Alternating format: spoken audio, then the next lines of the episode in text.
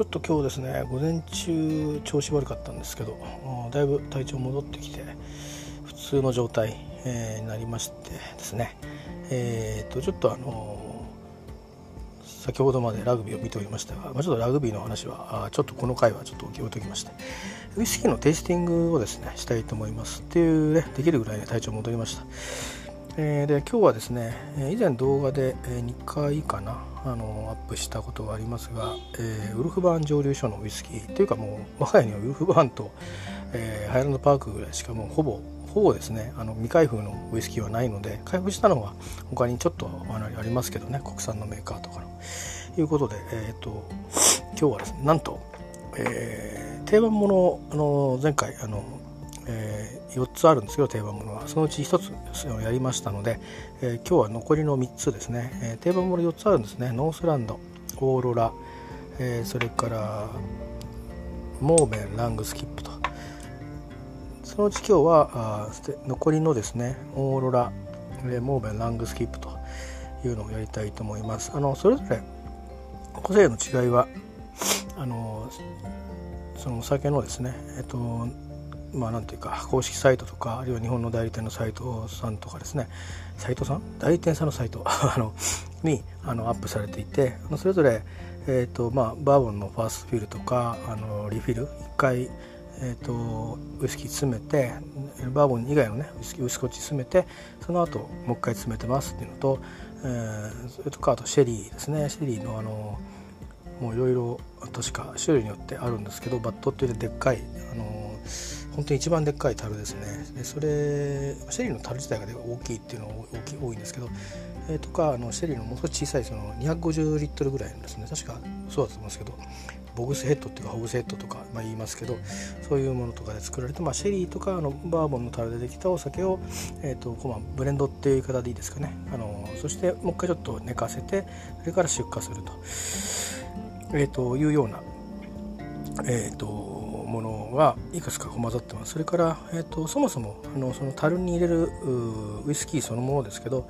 最初にこう、まあ、モルトっていうふうに総称しちゃうんですけどね、えーと、それが、えーと、ピートって言ってあの泥炭を炊いた、えー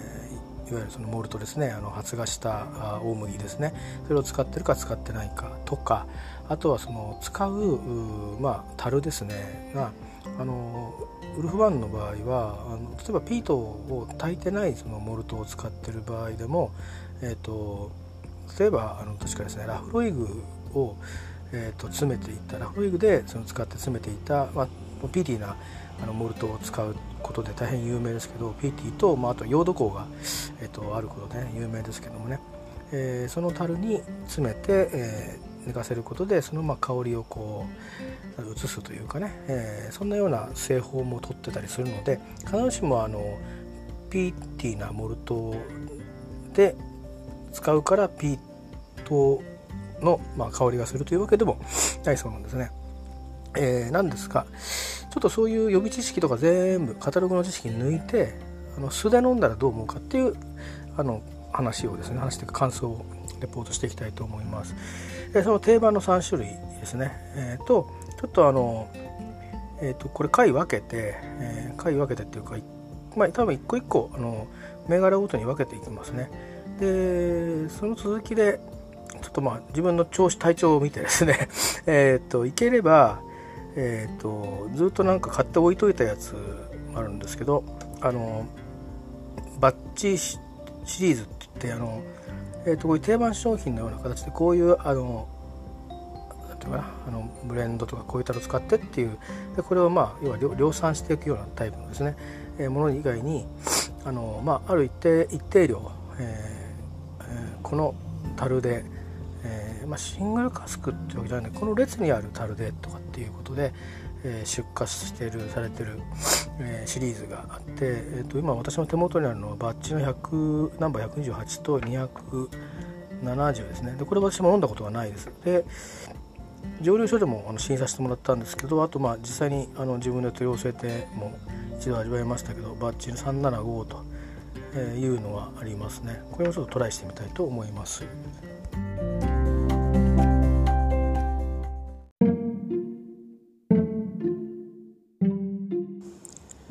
えー、っとですね、今、飲んじゃった先に、えー、っと、オーロラをいただきました。えー、で、飲み方としては、まずストレートで、えっと、一口目。香りを味わって色を見て、で、一口目いただきました。それから、えっと、加水1滴、加水2滴と、まあ、3つの飲み方で、えー、試しました。まあ、大体あの、ハーフちょっと多めぐらいな感じの量で試しています。えー、っとですね、オーロラってお酒は僕最初にあの、えー、とこのウルフバーンがの創業者のアンドリューさんが来て講話をする、まあ、ウイスキーのセミナーみたいのに、えーとまあ、何人かお出になるんですけどそのセミナーで、あのテイスティングさせていただいたのが初めてで、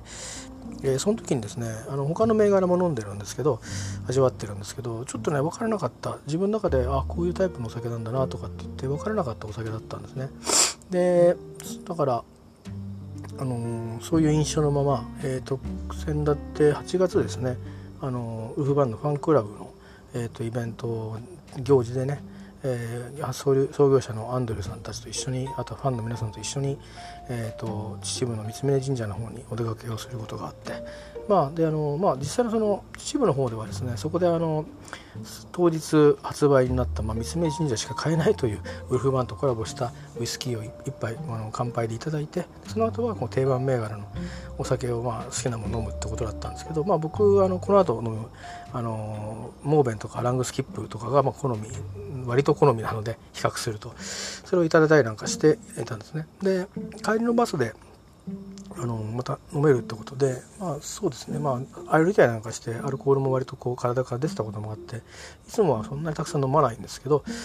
まあ、ソーダで、えー、あのオーロラとなんとかのソーダありますよって言われたんであのソーダにしましょうかって言われてオーロラともう一つあったんですけどじゃあオーロラソーダでもらおうかなとひらめいてもらって飲んだんですね。そしたらあのおっと思いましてあのこれがね美味しかったんですよ。えっとあのまだね、えー、と6年とか5年半ぐらいな原酒が多分、まあ、5年とか5年半の原酒が多いと思うんですけど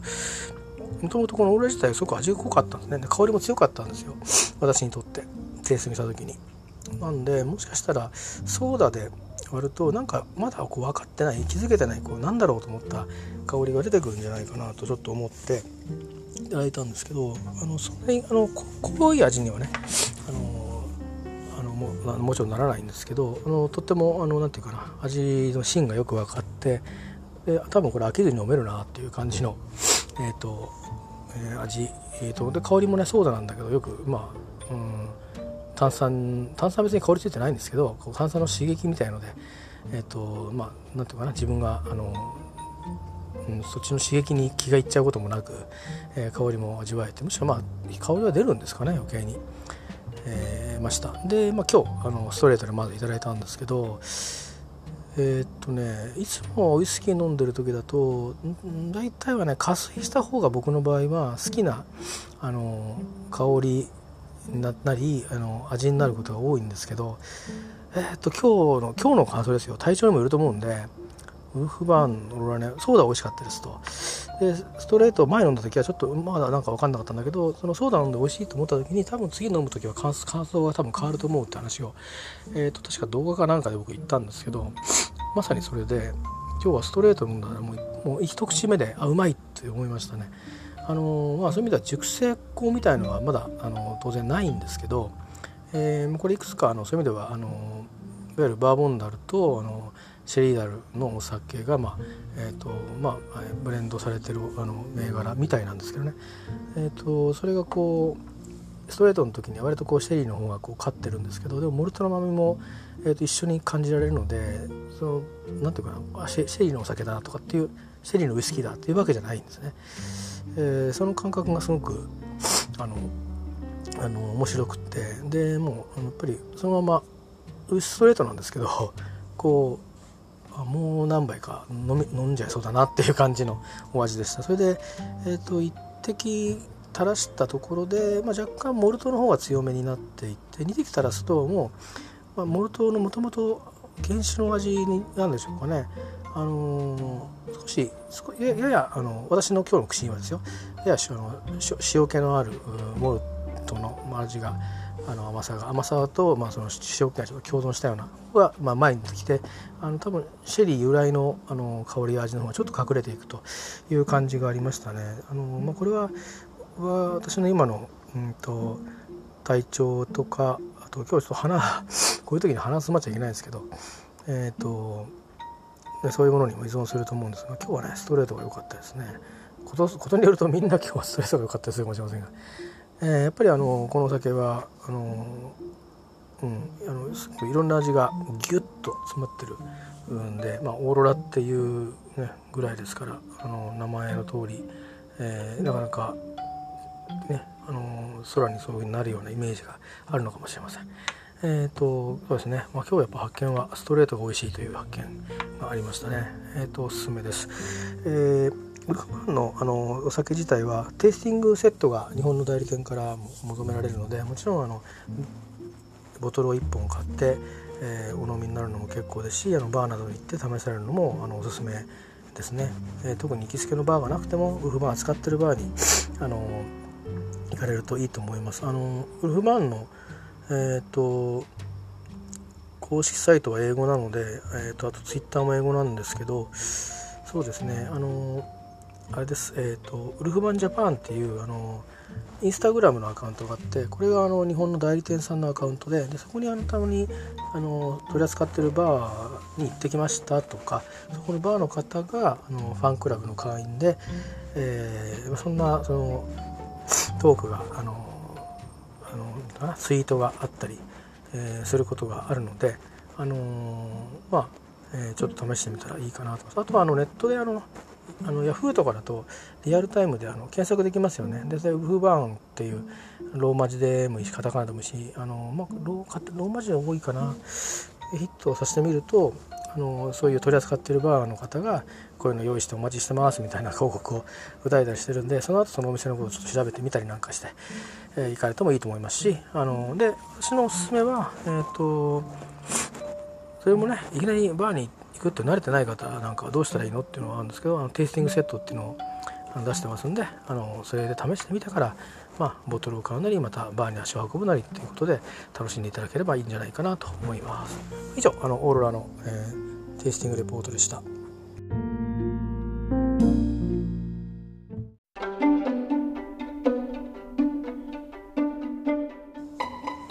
い、えー、続いてはですね、えーとモーベン。ウルフバーンのモーベン行ってみたいと思います。えっ、ー、と色はそうですね。オーロラに比べると少し薄い感じになりますね。えっ、ー、となんだろう。例えると何ですかね。うん。キツネの尻尾や違うな。なんだろうな。えーと、さっきの飴の色よりがちょっと薄い感じにはなりますね。ちょっと香りのあこれはもちろんあのアルコールの香りまあ匂いはねしますけどモルトっぽいですね。香りはねちょっと味わってみますね。一口目ストレートです。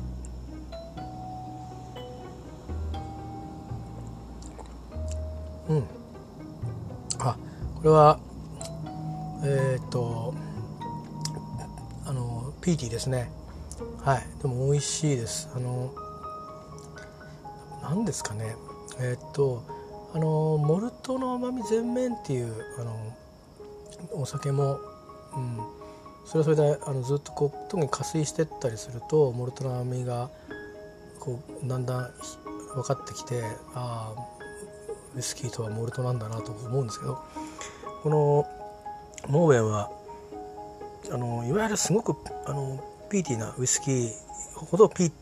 と多分あのなんていうか強さは強くないと思うんですけどそれが最初にパッとくパッというかすっと遅れてくるんですよ。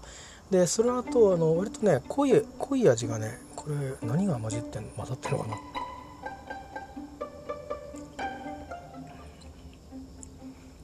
うんあのモルトちょっと塩っぽいモルトの味も少しありますけど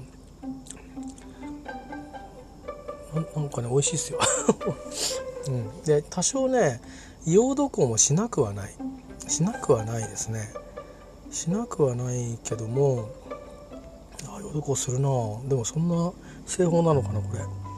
ピートもあってでちょっとちょっとヨード香もするんだけどでもこれヨードっていうよりかピートなのかな？もしかしたら。これ今ストレートに2杯飲んだんですけどね。美味しいですね。これモーベンストレート美味しかったか？美味しかったなそういえばな。モーベンはね最初のテイスティングの時にもうこれ美味しいと思ったお酒なんですよね。まあ自分の好みですかね。少しピートが炊いてある方があの初見では好きになりがちなんですかねもしかしたら。いやそのあの話は変わるんですけどね。ハイランドパークに行った時にハイランドパークのそのテイスティングしたお酒ってほぼシェリーベースなんですよ。でまあ一個だけバーボンダルのお酒はあったんですけどで、まあ、このシェリーも好きで、まあ、ハイランドパーク好きなんだけど実は一方でヨードの話をとしたんでね。あのヨードのお酒も好きでって全然タイプ違うじゃないって話になって。だからアドベックとか好きなんですよって話は。アドベックも好きなんですって言ったら「いやタイプ全然違うからよくわからないな」ってその話はみたいな感じのあのやっぱり話は言い方をねされましたけど。今言ってきたらしていました。うん。アルコールの香りがちょっと抑えられて香りはモルティの香りがしますね。モルトの香りがします。ウイスキーの中にこう入ってるモルトのね。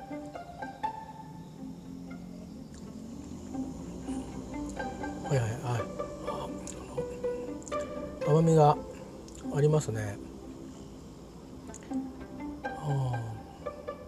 普通はこういう時にあのいろんなものの香りの名前を言うんでしょうけど、えー、トーストとかそういうのは今ちょっと出てこないですね。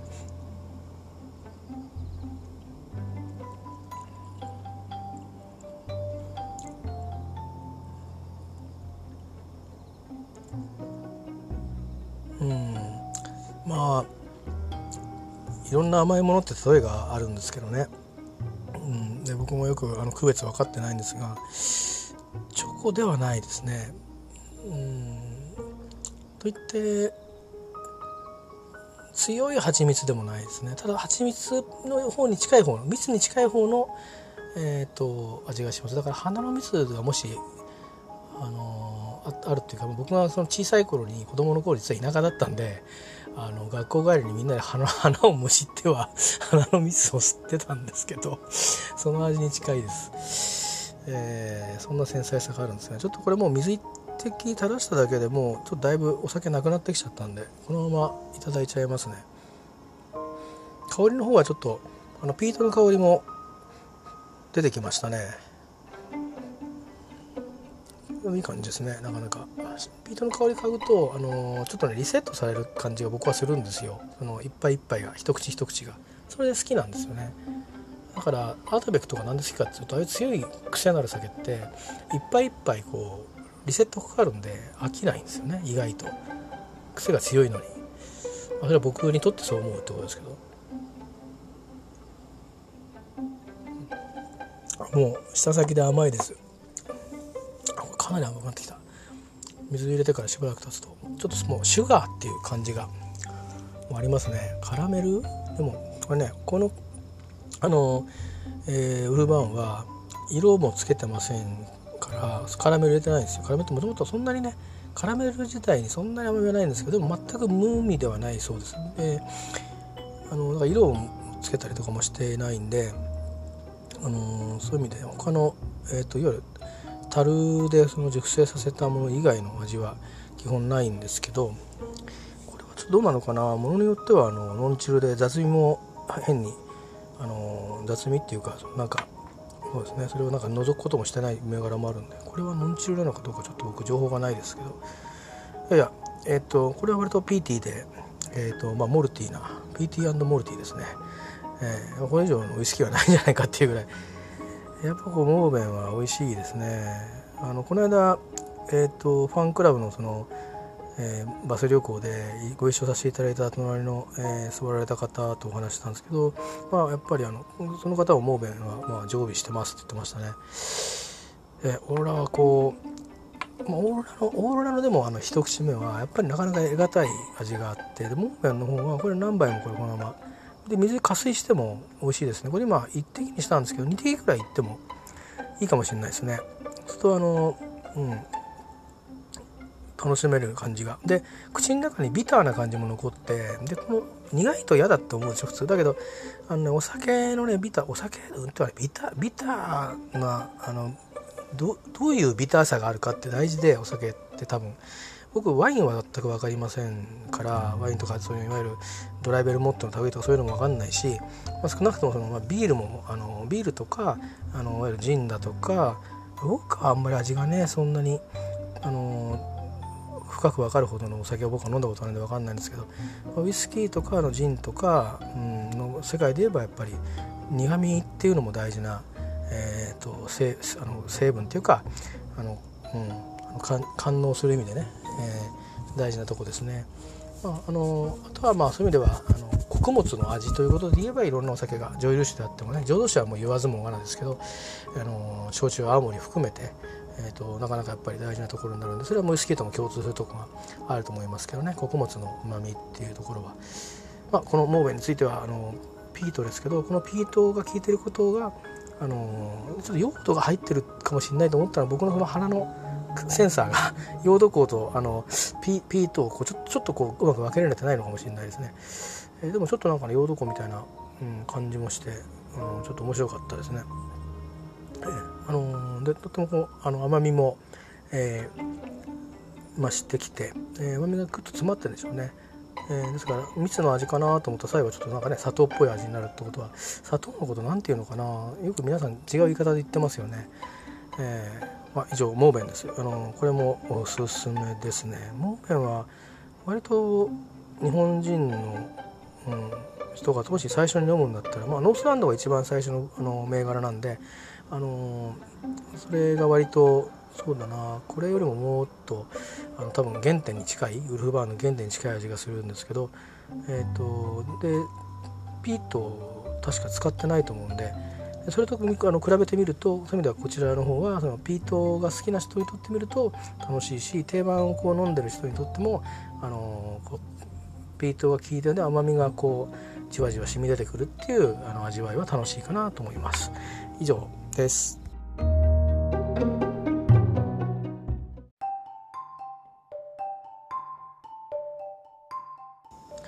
はい、えー、と今日の、えー、っと定番のウルフバーンのウルフバーンの定番レギュラーシリーズの最後、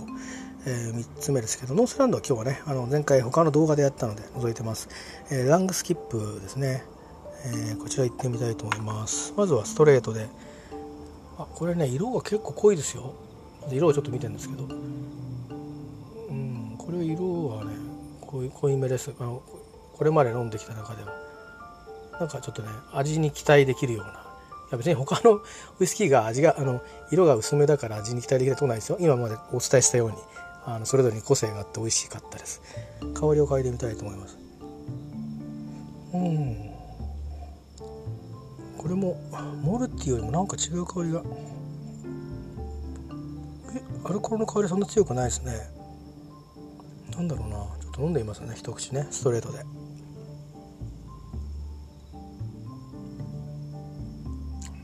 うん。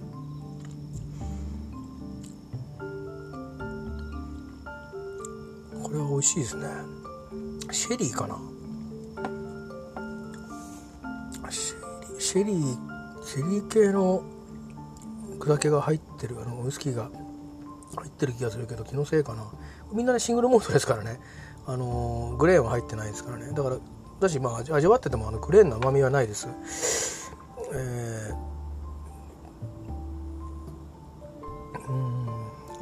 れは今鼻の奥に抜けていく香りを確認してるんですが香りに甘みありですね。香りは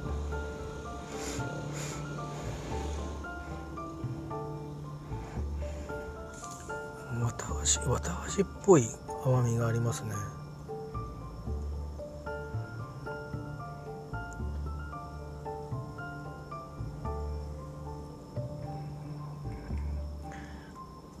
あのごくっと飲んでも喉に強くなくこれからこれかなり甘いですね。甘みが強いです。うん。あの唇の上とかにお酒残りますよね飲むとね。それ舐めても甘いですね。お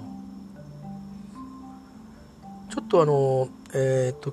今日飲んでるその2銘柄ともあの口当たりとかあの甘みの質とか違うです違いますねもちろんその詰めてるお酒はもともとモルトで作られた原酒をあのニューポット詰めてるわけですから同じなはずなんですけども、えーと、他の2銘柄が若干やっぱりこのもももちろんあのモルトのあの香りや味というものを感じられたのに対して、えー、このラングスキップはかなりなんかこうまだ若い原酒しかないはずなのに熟成感を感じます。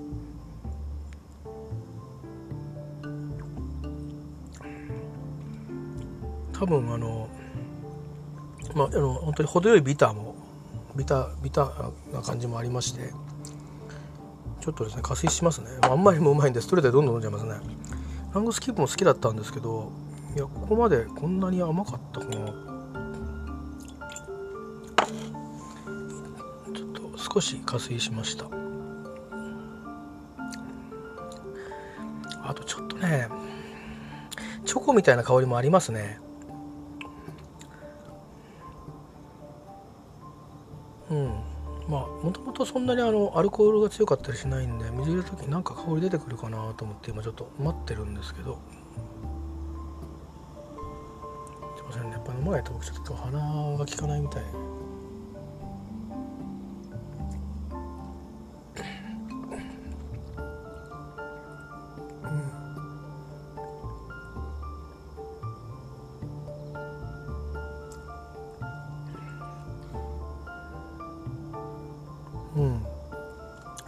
れは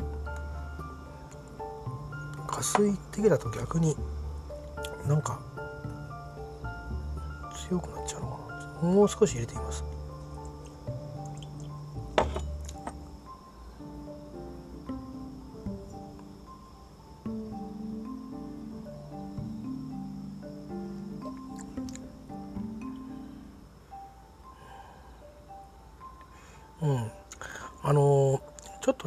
ングスキップ最初テイスティングした時ってえー、っとそうですやっぱりストレートであの飲んでるんですけどこれも私的にはですねストレートでであのチェイスしながら飲むのがおすすめですね。あの水でえっと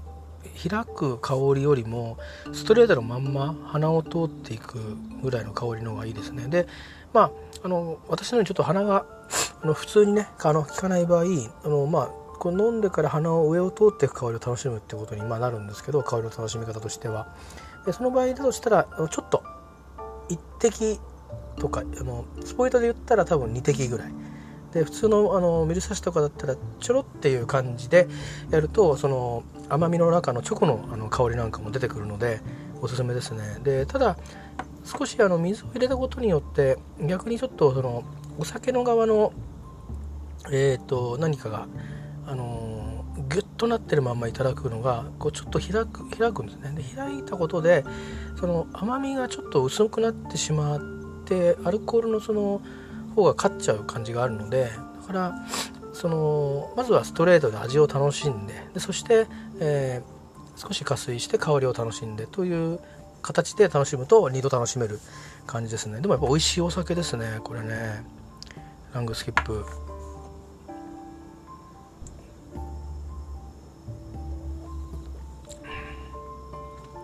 今煮てきたらしいです。ちょっと置いたんですけどそうすると少しアルコールも飛んだりして飲みやすくはありますけどまでもやっぱりあんまり水の量を多くしない方がいいような気がしますね。ただこのお酒だからえっ、とロック意外といけるかもしれないですよ。あのあんまりロック進める方ってあのいないと思うんですけどそのいろんなサイトとか見てても。あの、まあ、割とこうソーダに振ったり加水してどうのってなるんですけど僕はあのロックでえっ、ー、と本当にそうすると結構ギュッと冷えますよね。でその状態にして、えー、香りがこう開くのはその、まあ、水の溶け具合によってこうランダムに変わっていくっていう面白さがあるのでそういう意味では両方時間が進むとチョコの香りも分かってきたりしつつ、えーとまあ、若干味は最初から薄まるんですけど、まあ、それにはちょっとテイスティングの場合だとテイスティングボトルだとあれなんで普通のボトルでえっ、ー、と少しねだからシングルハーフとかじゃなくて、ね、もちろんあの、ま、シングル以上で、えー、でロックであの楽しむとあのおそらく私が今ストレートで飲んでそれから一滴垂らしてカレーを楽しんだっていうのを一緒に味わいつつあのあと季節もね、えー、ともしかして、まあ、夏の暑い時期だとかうんと6月の、えーとまあ、梅雨のあたりとか日本の場合だったらあの少しと気分を晴らす晴らすっていうかね、えー、気分をこう晴れやかにするようなあの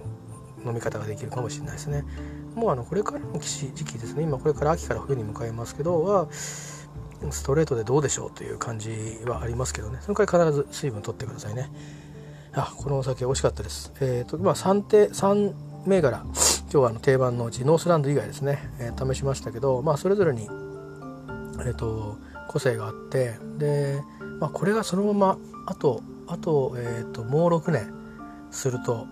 どうするんですかね。10年で出してきますかね。8年で何か出してきますかね。ちょっと分かりませんけどま8年とか10年。で、まあ、12年。大体あの12年ぐらいした後からあの、まあ、多くの場合その40年置いたから絶対いいのかっていうとそうでもないしそれからもちろんあのエンジェルシェアって減りますからねそういうものとの、まあ、経済的なそのもろもろがあって必ずしもそんな世の中にあのたやすく40年ものがあの出てるわけじゃないんですよね。ただしこれだけ量が少ないってことや希少性からもともとのまあ経済学的に少ないんだからあのかかったコストから考えると,、えー、という意味の金額が決まってくる部分と、えー、希少性であの価値が出るとこで相当高くなっていくわけですよ。ゼロだから、うん、ゼロの数がねだんだん大きくなっていくということになりますけど、まあ、10何年ものぐらい12年ものあるいは18年ものぐらいまでだと割と比較的手が届いたりあの25年ぐらいもの前だとあのちょっと貯金をして売ってれば手に届くとこに来ますけどまあ、え、ウルフバンの場合は今あの成長最中の、えー、蒸留所に、え、なるので私としてはまああの体が元気でお酒が飲めるとあのハッピーなんですけど、え、今こう出てる銘柄がねそれぞれにあの何年もの何年ものとかって出てくることがもしあればちょっとまあ味わってみたいですよね。どういうふうに、えー、それが変化していくのか、まあ、この銘柄のまま何年もの出すのかあの違うそのブランドとして何年もの出すのかってまた違いますよね。それは今でもあのもともと日本のメーカーもそうですし他のメーカーもあのそういう場合があると思うんですけどね。これはあのノンエイジでずっと出していくっていうものと,、えーと、その同じ尻銘柄であのエイジエイジものですね。あのこれあのなんていうんだっけ。えっ、ー、とあの、まあ、寝か寝かしたあの、ヴィンテージものっていうのかあのそういうものを出してるケースと2つぐらいこうあるんでこれを今あの今日飲んだ3銘柄どういうふうにして商品展開するかちょっと分かりませんけれども、まあ、いずれにしてもウルフバンからはいずれ、えーと、そういう商品が出てくると思うので楽しみにしています。であのつい最近ですねあの、えーと、ボトリングしたお酒はもう12年間寝かすと、えー、決めて、えー、樽に入れたお酒もあるそうですのでそうするともうだからそれはそれで、えー、2019年に寝かせて12年ですから2031年32年こういったところで 出てくると,、えーと、そうすると12年経つとですね私60超えてるんで、えーとまあ、お仕事をしてそのこのウルバンのお酒を買えるような 余裕があるかちょっと分かりませんが、えー、あのー、ちょっと貯金をしておいて買えるように声が小さくなってきてしたいと思います。まあ、とりあえず、えーと、今日の、あのーこの、えー、ウフバーンのノースランドは今日ありませんけどそれ含めて全部テイスティングしてみました。えっ、ー、と私の場合はその、まあ、ナッツの味がとかえっ、ー、と蜂蜜の香りがとかあのトーストがとかそういう言葉は使えないのであのうまいとか甘いとか そういうのばっかりなんであれなんですけど。で今でもねあのまあそれぞれに違う個性の今日あったと思うんですね。えー、あのとにかくピートが効いてるのは1種類だけ。です。あのモーベンだけです。で味とそれから、えーと、アルコールのその強みみたいなものとかを一番その気にならずにあの味を楽しめるのはラングスキップですね。でそれから、えーと、一口目のあの衝撃を味わいたいならオーロラということになるかなと思います。えーとまあね、ヴィンテージものがない、えー、メーカーではありますがそのその中でやっぱり、えー、スコッチっていうのはのあの新しいそのスコッチの提案をして、いる、まあ、ウルフバンっていう銘柄自体は実はですねあの新しくその、まあ、使用し直してる銘柄ですごくあの前にですねその土地にあった蒸留所の、えー、名前を、えー、使ってあのお酒を作っていたりして、まあ、そういう意味ではあのその地域で作るっていう意味でのスピリッツは引き継いでると思うので、まあ、そういう意味でもねあの希少性のある蒸留所なのでこれからも楽しみにしていただければと思います。